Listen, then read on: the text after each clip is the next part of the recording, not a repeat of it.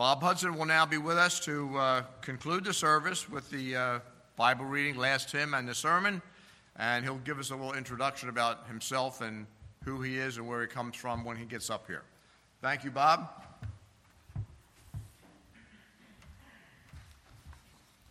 Good morning. As Dave said, my name is Bob Hudson.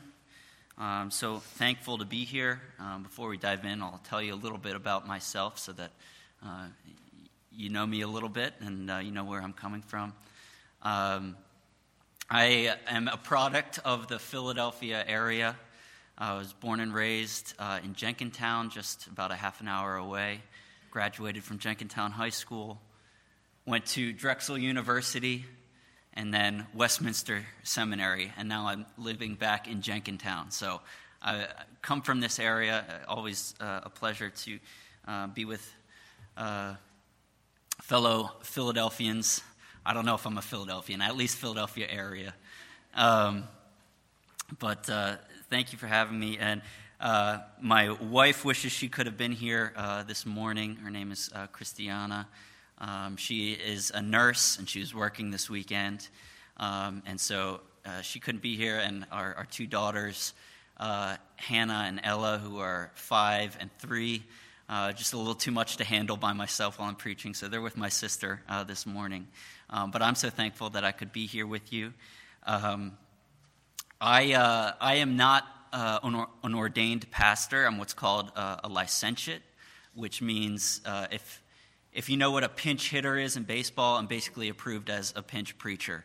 Um, so I'm, I'm always thankful for, for the opportunity to preach. Um, my my uh, regular vocation, I work as an engineer, um, but it's always my delight and my joy to bring the word uh, to fellow believers. So thank you so much for having me here this morning. Uh, we are going to be opening up with um, our reading this morning. It is um, 1 Samuel chapter 16, verses 1 through 13. The Lord said to Samuel, How long will you grieve over Saul, since I have rejected him from being king over Israel? Fill your horn with oil and go. I will send you to Jesse the Bethlehemite, for I have provided for myself a king among his sons. And Samuel said, How can I go?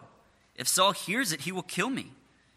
And the Lord said, Take a heifer with you and say, I have come to sacrifice to the Lord. And invite Jesse to the sacrifice.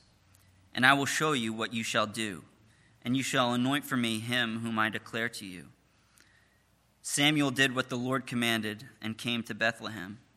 The elders of the city came to meet him, trembling, and said, Do you come peaceably? And he said, Peaceably. I have come to sacrifice to the Lord. Consecrate yourselves and come with me to the sacrifice. And he consecrated Jesse and his sons and invited them to the sacrifice. When they came, he looked on Eliab and thought, Surely the Lord's anointed is before him. But the Lord said to Samuel, Do not look on his appearance or on the height of his stature, because I have rejected him. For the Lord sees not as man sees. Man looks on the outward appearance, but the Lord looks on the heart. Then Jesse called Abinadab and made his pass before Samuel. Made him pass before Samuel. And he said, Neither has the Lord chosen this one. Then Jesse made Shammah pass by, and he said, Neither has the Lord chosen this one. And Jesse made seven of his sons pass before Samuel. And Samuel said to Jesse, The Lord has not chosen these. Then Samuel said to Jesse, Are all your sons here? And he said, There remains yet the youngest, but behold, he is keeping the sheep. And Samuel said to Jesse, Send and get him, for we will not sit down till he comes here. And he sent and brought him in. Now he was ruddy and had beautiful eyes and was handsome. And the Lord said, Arise, anoint him for this is he. Then Samuel took the horn of oil and anointed him in the midst of his brothers. And the Spirit of the Lord rushed upon David from that day forward. And Samuel rose up and went to Ramah. The word of the Lord. Uh, Why don't we open with a word of prayer before we dive in? Father, I thank you so much for this time we have together this morning. I thank you that we could come before you and, and worship. Thank you that even though uh, I don't know these brothers and sisters personally, I can still call them brothers and sisters uh, because we are all in one spirit and we've all been saved by one Savior and we are all a member of one family in Christ Jesus. Uh, so be with us this morning. May your spirit be working in a mighty way in the hearts of everyone here. I pray that you would anoint the words from my mouth, that you would give each and every person here uh, attentive ears and an open heart to receive your word, to, restore, to store it up, uh, and to be blessed by it. So, Lord, please be with us this morning and be working uh, as I preach your word. Thank you, Lord. In Christ's name, amen. So, I want to begin by talking about a classic uh, movie. Most of you will probably have heard of it called The Karate Kid. Uh, in the 80s. There's, there's a new show out now called Cobra Kai, which is, which is based on Karate Kid, and I've heard it's great. I haven't watched it, but I've heard it's great. But that's kind of what I want to talk about is, is this, this Cobra Kai um, leader. His name was Kreese. And if you remember, Daniel-san, or Daniel uh, in the movie, goes by the, the Cobra Kai dojo and he sees them all, you know, doing their moves. I don't know karate. I'm making a fool of myself. But, um, you know, they're learning the, the, the self defense, they're learning the kicks, they're learning the punches, the attacks, everything. And, you know, if you think about Kreese, their, their uh, sensei, you just kind of remember his attitude towards karate. You know, in, in the tournament later in the movie, he's all sweep the leg, no mercy, right? He's a win at all costs kind of guy. On the other hand, you've got uh, the main character in the movie, uh, Daniel, or Daniel-san, as Mr. Miyagi calls him. And, and Mr. Miyagi is his, his sensei. Right? He teaches in a little different way. If you remember, Daniel shows up at his house and Mr. Miyagi starts giving him chores, right? He tells him to clean the cars, right? Wax on, wax off, paint the fence, right? And Daniel's like, What's going on here? What does this have to do karate, with karate? And he eventually learns that, you know, all these motions that he's been taught to do repeatedly are kind of the backbone of his self defense. You know, this is how he blocks uh, certain attacks. And um, same with the pain in the fence. And what ends up happening is he ends up becoming uh, really proficient uh, with karate. And, and when we kind of compare the different uh, teaching styles, we look at Mr. Miyagi, we look at um, Kreese, the leader of Cobra Kai. In the movies, right, it's easy to tell which is the right leadership style when they're pitted against one another like this, right? Of course, Mr. Miyagi is the better sensei, right? His methods were, were quirky and, and more effective, and he was squarely on the side of good in a good versus evil showdown. Right? But in real life, things get a little bit more fuzzy. We're not always talking in terms of good versus evil when we look at a leader. We often think of, think, of, think in terms of successful or unsuccessful, or likable or hateable. But what does the Lord expect in a leader? That's what we're going to talk about as we dive into the text this morning. So I've just read um, 1 Samuel 16, 1 through 13. Um, and as you see in your bulletins, the title of this sermon is What's in a Leader? What's in a Leader? So I'm going to uh, answer that in a few different ways. The, the, first, the first answer is it's not what the world expects. It's not what the world expects, right? Samuel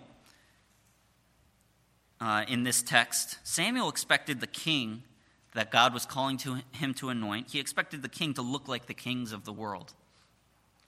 Right? Kingdoms at that time were won through military conquest.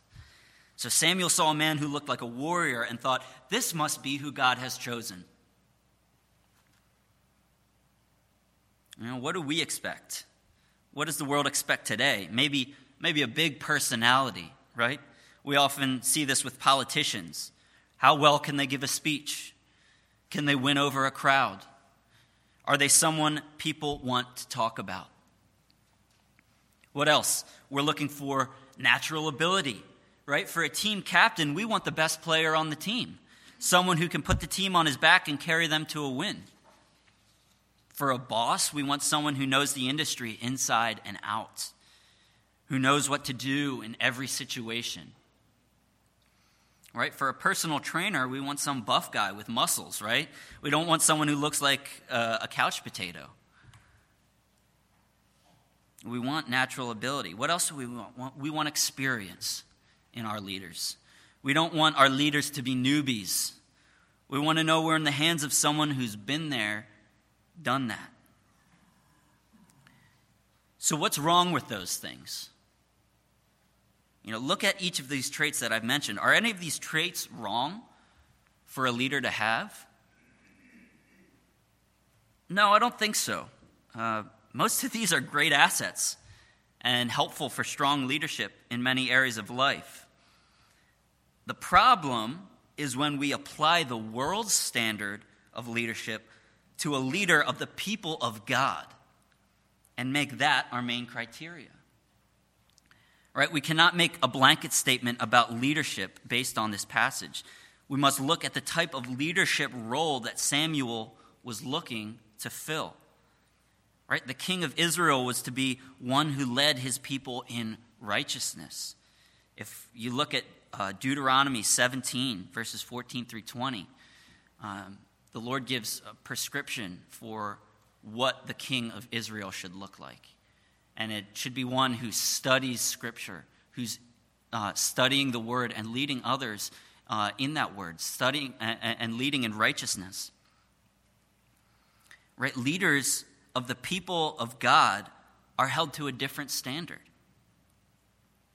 It's not to say that a Christian leader should not have many of the traits that I mentioned earlier, you know, experience, natural ability, big personality. They often do, and their leadership is all the stronger for it. But it's not the main thing. So it's not what the world expects. What else is in a leader? Well, it's in the heart. Our, our key verse is verse 16 7. But the Lord said to Samuel, Do not look on his appearance or on the height of his stature, because I have rejected him. For the Lord sees not as man sees. Man looks on the outward appearance, but the Lord looks on the heart. It's in the heart. The Lord does not use the same criteria to choose a leader of his people that we would use, that the world would use. What matters most for a leader of God's people is the heart. Now, we need to be careful when we hear this, right? We can hear this and jump to the conclusions. We can jump to conclusions that aren't in the text. Right? When we hear that the Lord looks at the heart, we may assume that instead of outer appearances, the Lord is looking for someone who is loving and morally upright. And we'll come back to that. But if that's the case, let's look at the heart of David throughout his life and see if he fits that bill of a, of a loving and morally upright person. If we look at 1 Samuel 25, look at David's heart. David has a heart of vengeance and wants to kill Nabal for not providing him with food that he believes he's earned. 2 Samuel 11. David has a heart of complacency as his men go out to war without him, a heart of lust and adultery with Bathsheba, and then a heart filled with murder towards her husband Uriah. In 2 Samuel 24, David has a heart of pride that led him to take a sinful census of his fighting men which led to 70,000 of his people dying. Does this sound like the kind of man the Lord would choose to lead his people because he is morally upright and loving?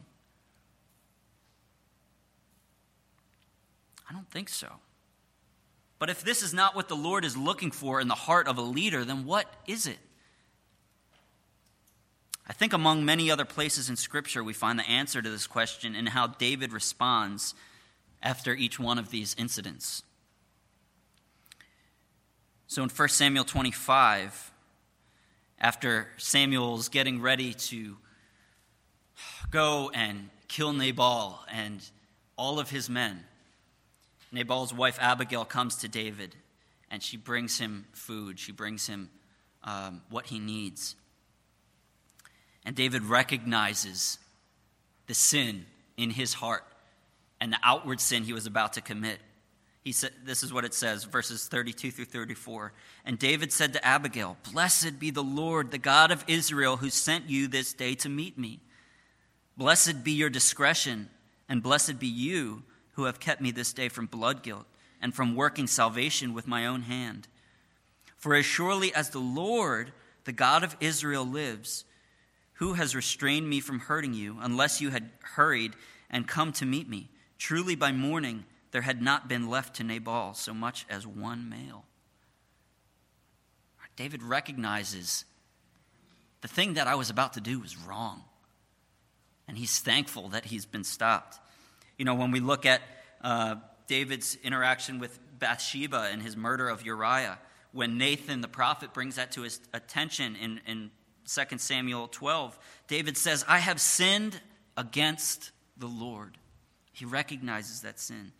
In 2 Samuel 12, after the sentence, uh, verse 10, it says, But David's heart struck him after he, was, after he had numbered the people.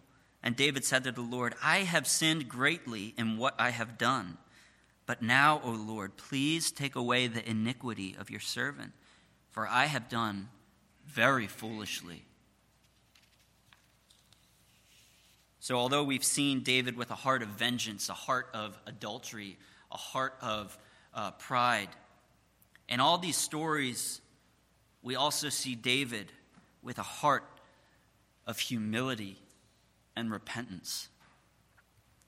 Right? It is recognition of our failings before a holy God and utter and complete reliance on Him that God calls us to and these are the key attributes in a leader of God's people.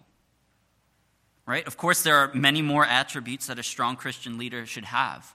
Just look at 1 Timothy 3, the, the qualifications for an elder. But I'd like to focus on repentance and humble reliance on God because I believe that these are prerequisites for everything else. Right? Why are these attributes key? I believe it speaks to the very heart of God and his disposition towards his people. Why does God delight in humble repentance? Because God delights in showing mercy to his people who are the delight of his heart. Right?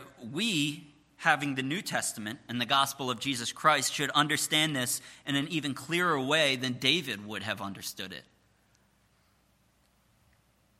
Uh, Pastor Dane Ortlund, in his book Gentle and Lowly, um, gives a really compelling um, illustration uh, to this point. I'm going to read it here um, straight from his book, Gentle and Lowly. It says A compassionate doctor has traveled deep into the jungle to provide medical care to a primitive tribe afflicted with a contagious disease. He has his medical equipment flown in he has correctly diagnosed the problem, and the antibiotics are prepared and available. He is independently wealthy and has no need of any kind of financial compensation, but he seeks to provide care. The afflicted refuse. They want to take care of themselves, they want to heal on their own terms.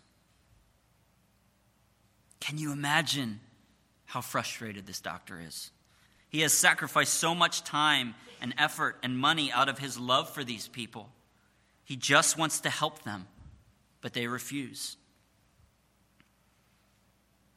Finally, a few brave men, uh, young men, step forward to receive the care being freely provided. What does the doctor feel?